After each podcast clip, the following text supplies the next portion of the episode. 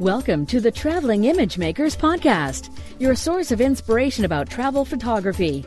Now sit back, relax, and enjoy the ride as we bring you on a tour around the world with our guests.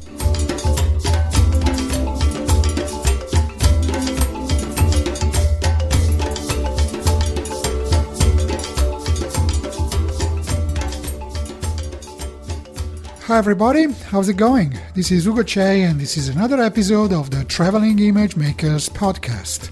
This week we still have a special episode. Uh, this is the continuation of last week's episode where we featured the recording of the panel discussion that was held at the Out of Chicago Summer Conference.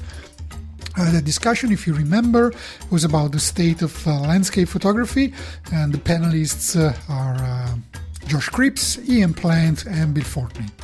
Uh, this week we present you the last half of that conversation, um, still with uh, Josh Cripps and Ian Plant. Uh, Bill Fortney had to leave after the first hour, but uh, the, the, remaining two panelists were uh, as engaging and as funny as ever. So I trust you will uh, love this um, this episode, and we will be back with our normal scheduled interviews next week. You will also be able to find all the links and show notes for this episode at ttim.photo forward slash 88. And now let's listen to the conversation about the state of landscape photography. Thanks for listening. If I, if I could just add to what Josh and Bill just said, you know, I, I said earlier that as a photographer, uh, you, your job is to, to show people something that they haven't seen. And in, in a sense, part of having an artistic vision is that you are going to see something that other people don't see. And you're going, to, you're going to try to show them that through your photographs. But they're not always going to see it. They're not always going to see what you've seen. And if you're really good as a photographer, I think by definition, you're going to be seeing things that most people can't uh, comprehend. And, you know, one of the, the, the greatest things for me is, you know, I like it when people like my work, but what I like more than anything is when I have a photo that I personally love and I put it up online and I get nothing at all. But then one person emails me and says, you know, I loved that shot you put up. Uh, and, and, you know, that one person gets it. To me, that, that's the kind of work that I, strangely enough, enjoy making more than anything. Because, in a sense, the narrower uh, the, the reaction, uh, perhaps that means that you're, you're shooting something that's uh, a little bit higher, a little bit more rarefied. Of course, there's a fine line between that and just being absolutely awful as a photographer. So take what I just said with a grain of salt. Well, uh, it kind of reminds me of something that I tend to think of as the uh, vanilla yogurt phenomenon, right? Like everybody likes vanilla yogurt. It's very agreeable.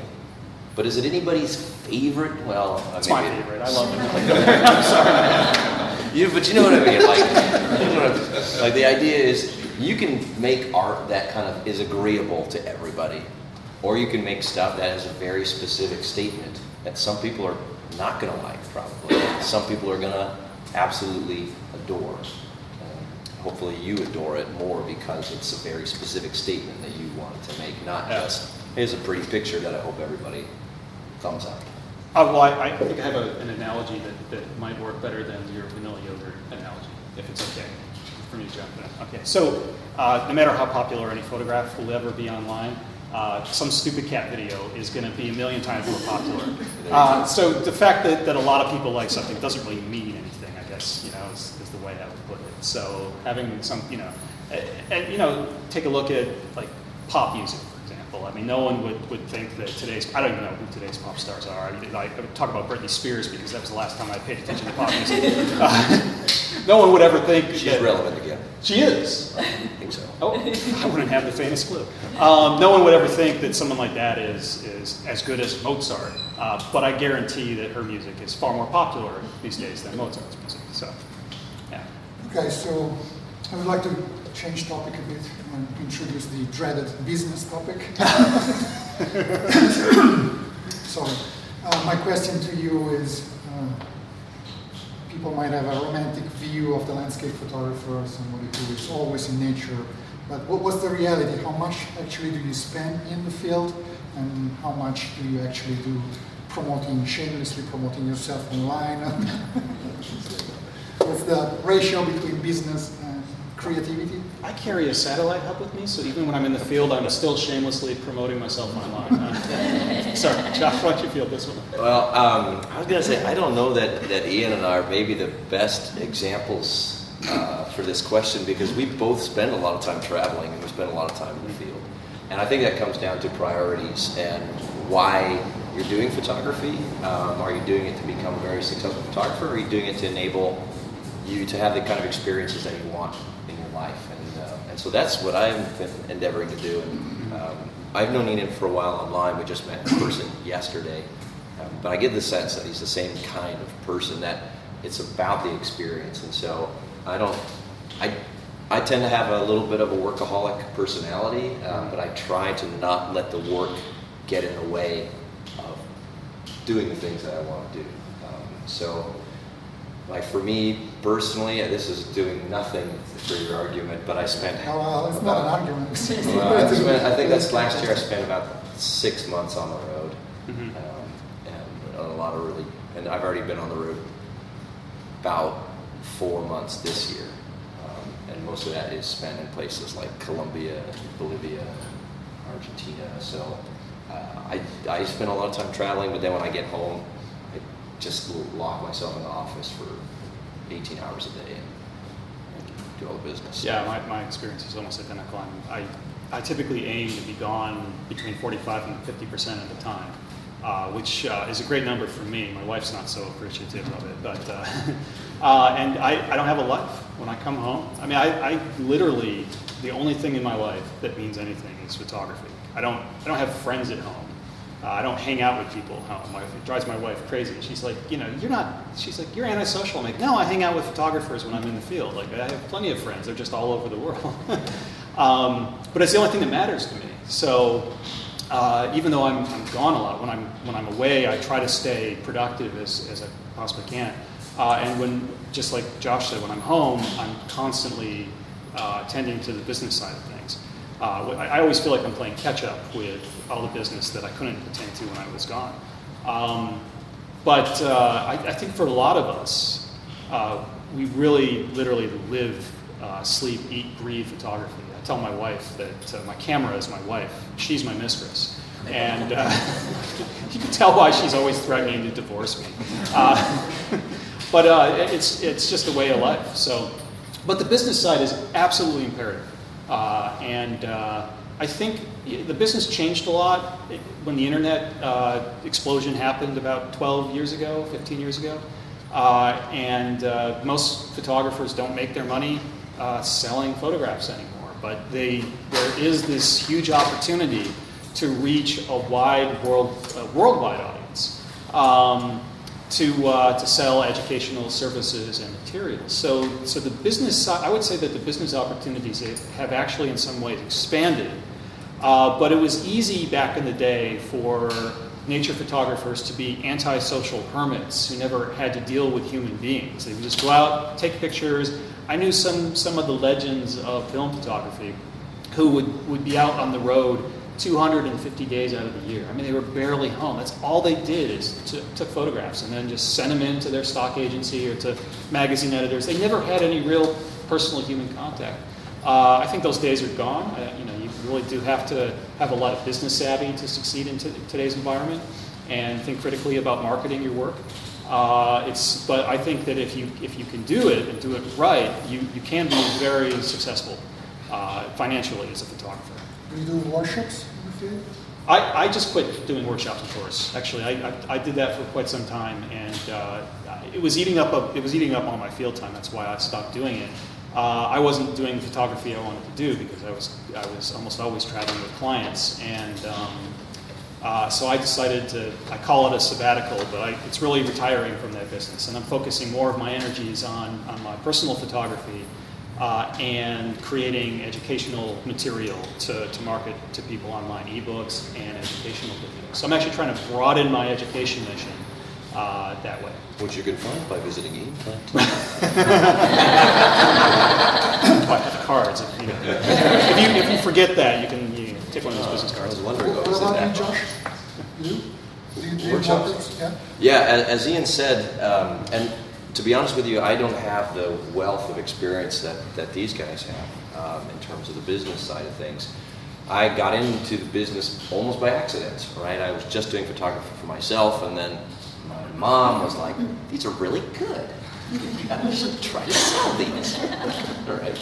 Um, and so I got into doing art festivals, and I did a bazillion art festivals around the San Francisco Bay Area for a lot of years, and then noticed the shift of people coming into the booth saying, uh, "Wow, that's a really that's a really nice photo." Um, and they used to say, "How much is that?" And then this towards the end of my run doing art festivals, they would say, "I saw a great photo. Uh, I just bought a camera.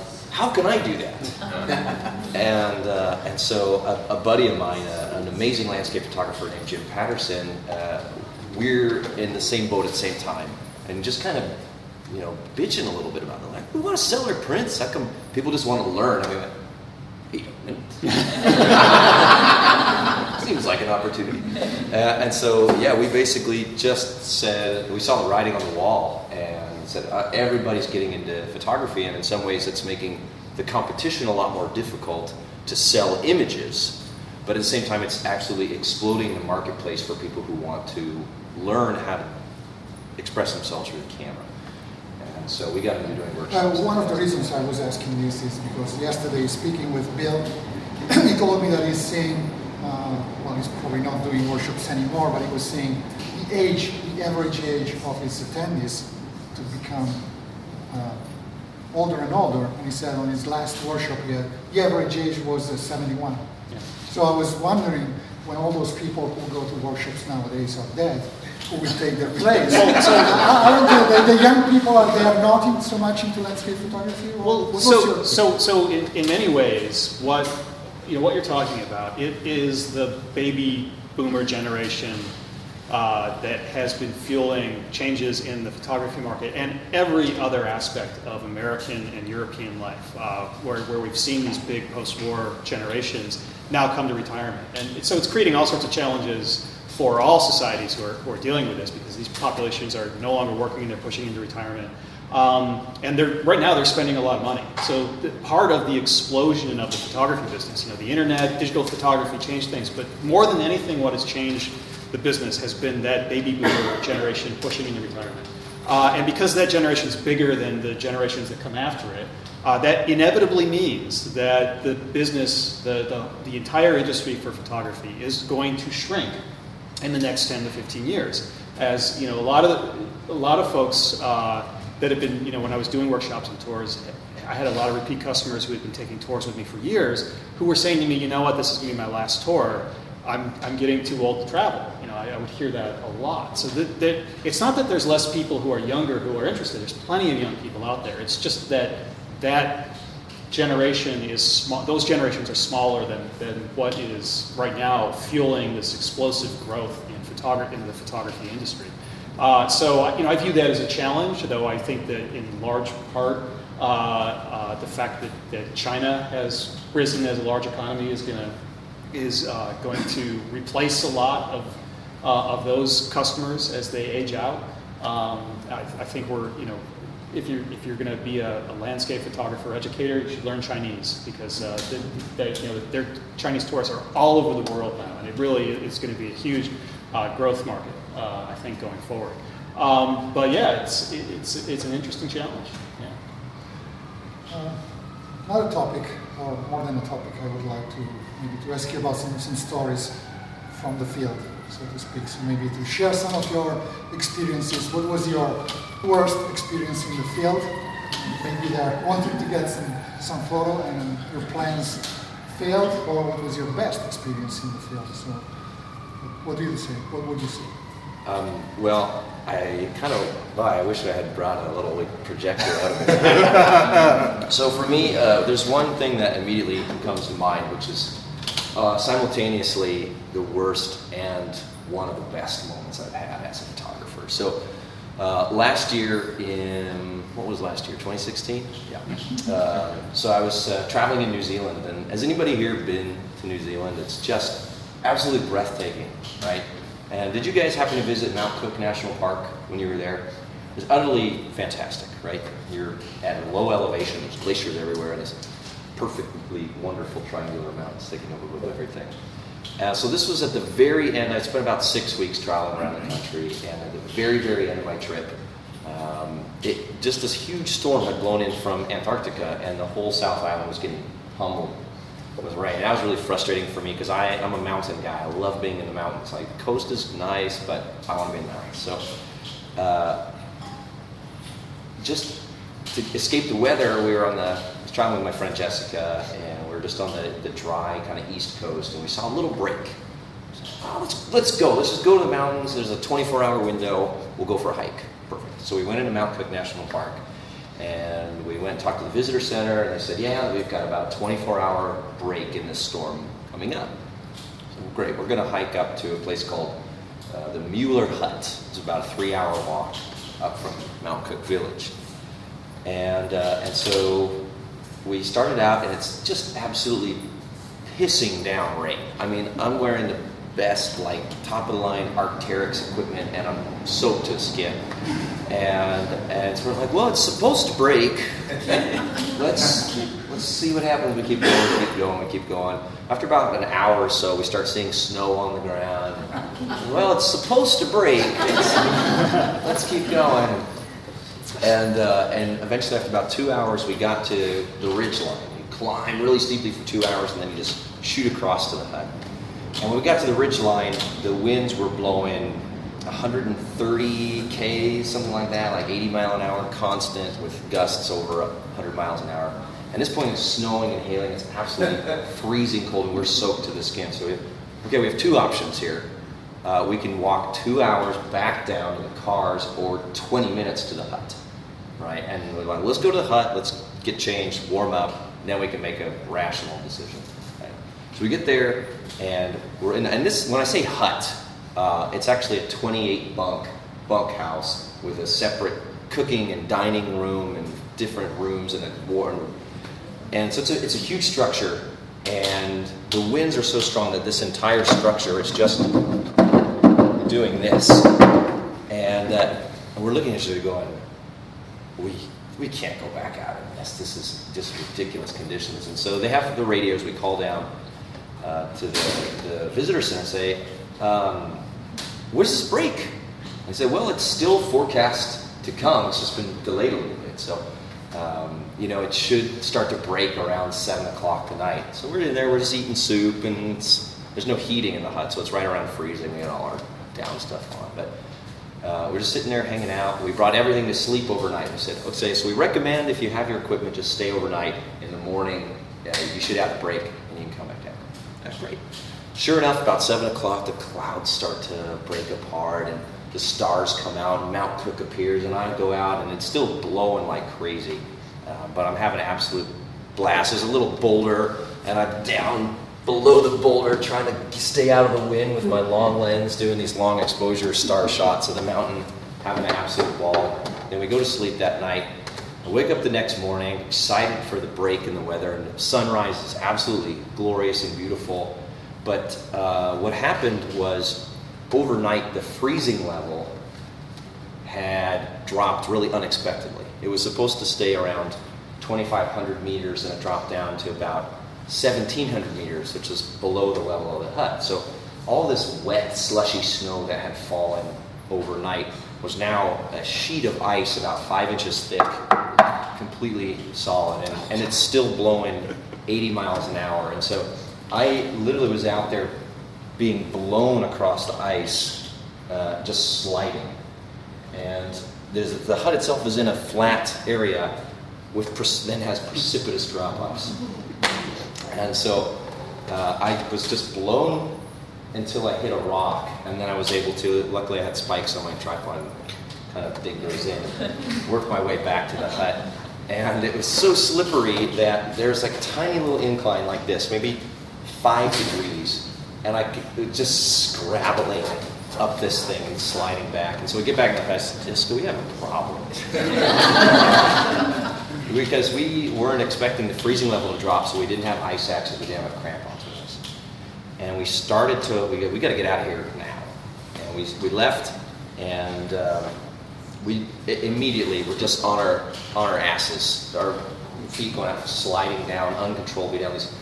We ended up sliding down this one gully and fetching up on a layer of rock about a centimeter high. And as I was turning around, my water bottle popped out of my backpack and was just instantly gone down hundreds of meters of ice over the cliffs onto the, the glacier hundreds of feet below. And we just kind of looked at each other and said, uh, we should go back to the hut because if, if either of us falls down now, we're dead. We're, we're just dead. And so uh, I took about 30 minutes. We were only about a thousand feet from the hut. It took us about 30 minutes because I took the spikes and the tripod feet and hacked out footsteps in the ice for every single footstep for a thousand feet. We got back to the hut and um, we ended up. So long story short, because anyway, so we ended up having to spend two more days in the hut and we ran out of food and then had to be rescued by helicopter eventually. Uh, but on that last morning, uh, the, of course, the conditions for helicopter are calm weather and good visibility. And so that last morning dawned absolutely without a cloud in the sky, not a breath of wind, and the most beautiful alpenglow I've ever seen in my entire life is just beaming across, hitting the atmosphere, hitting all these snow-covered peaks, and you know we'd had about three feet of fresh snow that had fallen over the three days that we were stuck there, and it was just pristine, beautiful, completely untouched landscape, and then you have this ruby red light that strikes all around, and just like this very breathtaking experience, and and then the helicopter came. And, that was a really nice feeling as well. and, then, and, then, we got a, we got a, it was so great. That, uh, I'll try to wrap it up quickly. The, the Kiwis are such great people. They're like, uh, yeah, we got to charge you for the helicopter, you know, and um, sorry about that. anyway, um, and so we're thinking, oh my God, like a helicopter rescue. How much is that going to cost, right? And then like they're like, yeah, it's going to be pretty, you know, pretty expensive. So we charge you for the flight time. Well, it takes six minutes to fly from the base to the to the hut and back down. So they'd be like, it's going to be 600 New Zealand dollars. Uh, that's about 400 US, split two ways. We paid $200 each for this helicopter rescue. Which, which you, you would save that money by not eating for two days. and we get a scenic flight up at the same time. So well, I wish I had a single nature almost killed me story, but uh, unfortunately I, I have uh, far too many. Uh, and uh, it, it's not for lack of caution. It, uh, I, am very cautious when I'm shooting, but uh, often we're putting ourselves in, in difficult situations to get the shot, and it's never worth dying to get a good shot. But sometimes it, it seems like maybe it, it is. Um, and even if you're very cautious, uh, bad things can happen. But you know, it's usually not the landscape that's trying to kill me. It's the wildlife photography, where where I've had some of my most interesting encounters. Uh, you know, just in the past year, I uh, I was lightly mauled by an orangutan. Um, yeah, I was, it was more like a mugging. Uh, I've been uh, I've been attacked by a sea turtle. Um, I, yeah, it's not like animals. Well, an orangutan can do a lot of damage because they're very strong. They could rip an arm off if they, they were so inclined. Uh, but you know, like a sea turtle. I mean, come on, I, I could take a sea turtle. They're not really good fighters. uh, the flippers, they just just ridiculous when they try to punch you with those. Um, I've had I've had a lot of uh, interesting wildlife encounters, like bull elephants unexpectedly just coming out of nowhere and being angry, and uh, you know things like that. Um, but I, I, do my very best uh, to be smart about things. But uh, even the best laid plans can go awry. I was remember once I was photographing bison in uh, in Yellowstone National Park, and of course, a lot of wildlife photographers will talk about the ethics of not getting too close to the animal, but they don't tell you what happens when the animal gets too close to you. So the bison were coming towards me, big bull. Yeah, right. So, so the bison were coming towards me, and I, I had an escape route. I'm like, all right, if it gets too close, I'm going to back up, and my vehicle is, is parked on the road uh, 15, 20 feet away. I'm going to go behind the vehicle and wait for the, the bison to go past. So the bison reached that threshold, so I got up, turned around, and there was another bull that had decided to stand right in my hiding spot. And so, like, I was, was trapped. I couldn't go anywhere. I didn't have anywhere to go. So this this giant two ton animal is walking right at me, and uh, the, I'm thinking to myself, okay, I've just got to I've got to get down in a in a in a you know put myself in, into a small non-threatening package. So I sat down and I. I kept my eyes down and I scrunched up as much as I could. So I didn't actually see the bison as it came by me, um, but I could feel it, I could smell it, and uh, and uh, afterwards I, I, asked the photographer I was with, I'm like, how close did that bison get to me? He's like, oh yeah, just you know, like two feet away. And I'm like, yeah, it's an animal that can kill you easily. Uh, but but the, one of the most thrilling experiences I had, one of the most ex- uh, thrilling near-death experiences I had, was when I was photographing mountain gorillas in Rwanda. And uh, they warn you ahead of time that the gorillas will sometimes come in close and they may knock you over or something like that. That, that this it's not really being aggressive. They're just just showing you who's boss. And I was like, all right, that's that's cool, all right. One ton, you know, giant animal just knocks you over, no big deal. Um, so at one point, I'm with one of the trackers. He pulled me aside to photograph a silverback. Silverback's about 20 feet away. Silverback gets up and decides he's going to walk right by us. And he's going by us, uh, he reaches out and gives a mighty shove to the tracker who's standing right next to me, knocking the guy over. And then the gorilla walked right by me. And I was so disappointed that, that I wasn't the one who got knocked over by the gorilla. I wanted that on my resume. Once pushed over by a silverback gorilla. Uh, that was a real amazing experience because to be so close to, to an animal, a magnificent, powerful animal like that is really incredible. I've had a lot of experiences like that. I mean, I, I, I, can't tell you any one experience as a landscape or wildlife photographer that stands above the rest because uh, that's, that's our lives is, is going out and experiencing these amazing things. I mean, every time I take a photograph of something, I'm doing it because there's something amazing happening. And uh, so, you know, I think my work shows those amazing experiences that I've had. And then, and then there's the amazing experiences that don't translate into a photo. Uh, and uh, and you know, I've, I've, i just can't even count those. Just being out there and, and, seeing uh, these amazing sunrises and sunsets over beautiful scenery is, you know, I would never trade it for anything else. There's no way I could ever go back to you know, my real job or anything else. You know, this. Uh, and we were asked in the beginning, you know, why we do this. And I do it because there's there's no there's nothing else. It's all that I am. It, it's it's it's who I am. And so it's it's more than a a hobby, it's more than a career, it's more than a passion, it's more than a way of life. It's hard to describe, but I can't imagine doing anything else but photography. Great. Uh, we still have a few minutes for audience questions, so if you want to, to ask a few. Uh, I will repeat the questions before you answer for, for the recording. Okay. Uh, anyone? You? After all these years of taking photos, is there still something that you struggle with? So the question is, after all these years of taking photos, is there still something that you struggle with? I think for me, every every photo is a struggle um, because you are trying to distill an experience into a, a single moment, a single two-dimensional representation of the uh, of the moment that you're that you're having. And that's the challenge and the and the reward of knowing that oh, if I just move a little bit over this way, somehow it, everything comes together. Or if I, um, you know, if, I think a lot of the times the challenge is knowing when you've got it and knowing when you should stick around or when you should move or when you should do. And you're always, uh, I don't know about Ian, but I'm always second guessing myself. Is the light going to get better? Could I find another composition over there? Should I give up on something here? Seek out over the and I think like like anything you do in life, the more that you challenge yourself, when you succeed, it's a far greater reward. So uh, personally, every time I go out, I, I know I can do the technical side of things. I know I can find a composition, but it's just that putting it all together each time. And, and you know, Bill, Bill Bill mentioned that we go out and we take awful awful images uh, maybe not Ian, but I. Oh yeah, everything I take is absolutely perfect, 100. percent Yeah, all the time. You just line it up. You know, like I couldn't tell you how many terrible, terrible photos I take. Um, because part of it is the exploration of the process and trying different things and being creative.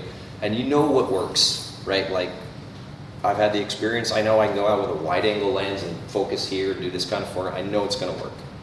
But after a while, you start to wonder well, maybe I want to try something different. I want to grow personally, and so you're always looking, I think, for a challenge. Yeah, definitely. I, um, you know, I think you're absolutely right that, that it's always a struggle because you're always trying to take it to the next level, to, to refine your vision. And I've gotten to the point where when I go to a location, I will not spend anything less than at least a week, preferably two weeks, in a spot because I know how challenging it is to really take that scene or subject and bring it to its fullest potential. And especially when you're going to exotic locations and spending a lot of money to get there and, and putting in a lot of time, you don't want to walk away having missed getting the best shot you possibly can. So that to me is the constant struggle is is finding a way to translate every experience I have into a meaningful photograph that, that's something that I want to share with other people and finding a way to, to make it meaningful to them as well. And, and I'll never think that that's easy. It's always difficult and it's always, it, it gets increasingly difficult because the, the better you get, the harder it is to improve. And it starts becoming marginal return. So you have to work extra hard to take that photograph up to the next level. So it's always a struggle. Other question too? Um, my question, and I don't know if this is something that you experience, um, but I enjoy photography a tremendous amount. And you were talking about experiences, and I enjoy, and there's a lot of things that I'll take and I like. But then when I look at other people, some of my peers' work, I think, oh my gosh, they're so good. And, and, and I'm not at that level. And it, sometimes it puts me in a funk, and I'm like, good, I don't need to do this, but I enjoy it. Mhm. And so how do I get that out of my head to just love it and love it for what it is and not, So the question is when you're comparing your work to those of others, sometimes you feel like you know, you know what, and you want to. How do you get out of that, that situation? That, that's a fantastic question, and it, it's something that uh, you know I constantly struggle with. We're our own worst critics always, uh, and a lot of times you'll see something in someone else's work that you don't see in your own because you're very familiar with your work, whereas you look at someone else's, it's it's a new experience, and so you're like, wow, that's amazing. So you're, probably selling yourself a little bit short. But there are times when, you know, I, we all have limits as artists. We all we all see things a certain way, and certain types of scenes or compositions are easy for me, and some are very challenging. And a lot of times I feel like, wow, I really suck. I, what am I? Why am I doing this? I can't I can't produce the images that I want. I can't translate uh, what's in my head into into something that works. Um, and I'm just always reminding myself that I'm doing it because it's something I love. And, and ultimately, success or lack of success, doesn't really matter. Even if, even if I couldn't take good photos, I'd probably still be doing it because I, because I love it so much. But to me, the one thing, whenever I'm in a rut, whenever I, I, I'm losing inspiration or getting down on myself, the one thing that always gets me back is just forcing myself to make more images, pouring myself into the work. Uh, and you know, sometimes it's trying something different, trying a different style of photography, something to shake things up. Sometimes it's going back to that same place and subject that you photographed 30 times and trying it again, just to try to crack that nut and figure out how to make it work. Uh, you know, I've got a lot of dead ends where, where I've tried to photograph something, and no matter how hard I try, I can't get it to be what I want it to be. But trying, forcing yourself to, to, to be in the process is the absolute most important thing you can do as a photographer. Constant creativity is what I tell people. And I think uh, Ian really hit the nail on the head that you're selling yourself short because when you look at somebody's portfolio online, they're presenting their best work. They're presenting their 100% number one hits. So you look at that and you go, oh, every photo they take is so good. and then you go to your Lightroom catalog and you go, oh God. One photo out of 10,000 that I took. And, uh, and I go through the same thing, and I wish that I had the ability to look at my own portfolio from somebody else's eyes because you are so intimately familiar with your own work and how many failures it took to get to that success. And so, um, Yeah, like I was looking at Josh's work last night. I haven't looked at his work in a while. you said, how many failures is this guy going to Right. how, how does he get up in the morning? And I, I was just, I, w- I had to stop looking at it after a few minutes because I was like, oh my God, he's really shooting some great stuff. you know, it's, it's, it's been a few months since I looked at your work, and in those few months, you've been just going nuts. Apparently, it's amazing.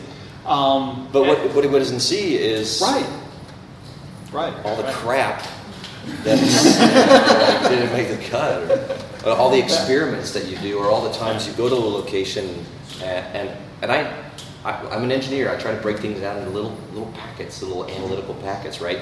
So if you've got good subject, compelling composition, good camera technique, and good light, there you've got the opportunity for a great photo. And if you're missing one of those four things, oh, and you know, of course, great photo manipulation skills, as we talked about. But uh, if you've got those, if you don't have those four things, if you're missing one, you're missing two, you're missing three, you probably don't have a great photograph, and that is the norm, right? That's what you're going to get 95% of the time. You're going to have amazing light, and you're in the wrong spot, or you're going to have a killer composition with crappy light, or you just have your iPhone with you, or something like that. And the the times that all of those things come together are very rare. And you just have, like you said, you have to keep shooting, knowing that eventually, you know, you're gonna, you, all the elements are gonna come together, and then you're gonna create a photo that you go, this is great. Yeah. And- Sorry to to interrupt, but we have time for maybe one more question. Okay. so Well, I'd I just, to- can I just say something really quick? One thing I need to emphasize, you know, we travel the world to exotic places. You don't need to travel to exotic places to find great photos. You can find inspiration. One thing, when I'm, when I'm at home, I love going into Minneapolis, my hometown, uh, and taking pictures there, and I find inspiration right there in my hometown. You, you don't have to go all around. You can find amazing photos anywhere, uh, but you just have to get out there and try. So, sorry. I just, I hope it's a quick question. You were just saying that when you go into Lightroom and you see all these bad photos and you have one out of so many that you think are good, how do you decide how many, which ones you're going to keep and if you don't, and what not to keep when you're going through your photos? So uh, the question is about editing. When you take so many photos and only a few of them are good, how do, how do you decide which ones are, are the good ones? Something that Josh said earlier, you have to, or maybe it was Bill. It was Bill, actually. Sorry. I'll take credit for You it. have to, uh, you have to have confidence in your vision. Uh, I, I, I hear this question a lot, and, and a lot of times when I was leading tours and workshops, people would ask, you know, well, which of these photos should be the ones that I, I pick for my permanent portfolio? And I said, well, that's I can't tell you that. That's up to you. Uh, you just have to have confidence in your vision. It can be tough. I mean, you know, I agonize sometimes, so I take A or B, uh, and I, you just got to pick it, but you got to trust your gut. Um, you know, usually when I'm shooting, uh, I'll know when I'm shooting that it's, it's coming together and it's going to work. Uh, sometimes a little, I'm a little surprised when I actually see the results, but often I know something good is happening and going on. Uh, but you just have to have confidence in your own vision. And if you make the wrong choice, it's okay. You know, if you put the one up that's not quite as good, I should, no one's going to notice, first of all. and you can always, you know, put a different one up later. But uh, just you gotta, you gotta make the But if. I can add something, you can be your own worst critic at times. Yeah, yeah, it- it- it- good point. You- you don't overthink it. Just trust your gut and, and go. with it. And I think the more that you shoot, the more that you develop your own intuition, and vision to know, and you get into a, a state in the field where you know what you're trying to accomplish. It's not like I think there's a good photo here, and I'm gonna maybe like poke at it. It's like this is what I see, and this is how I'm gonna try to accomplish it. That makes it way easier. Then you get in the Lightroom, and you go, well, that's the one that that I was trying to bring. And the worst thing you can do is to let Facebook pick the best image for you. Just one more Do, you have, do we still have some time? Uh, we have about one minute. All right, rapid fire. I just, Yeah, sorry. uh, I just wanted to observe also, especially for landscape photographers, but at least in my experience, when you're out there and you, and you see the, this awesome scenery or whatever it is, um, and then you, even the same night, you go back and uh, start to look at them, say, but that's, these are nothing like what I experienced when I was out there taking it. Go back six months later, and you'll see, I think you'll see that, boy, these, these images are really awesome. These, these are great images. You just have to be, uh, when you take a photograph, you're in the scene, and you know that, and you're impressed with it.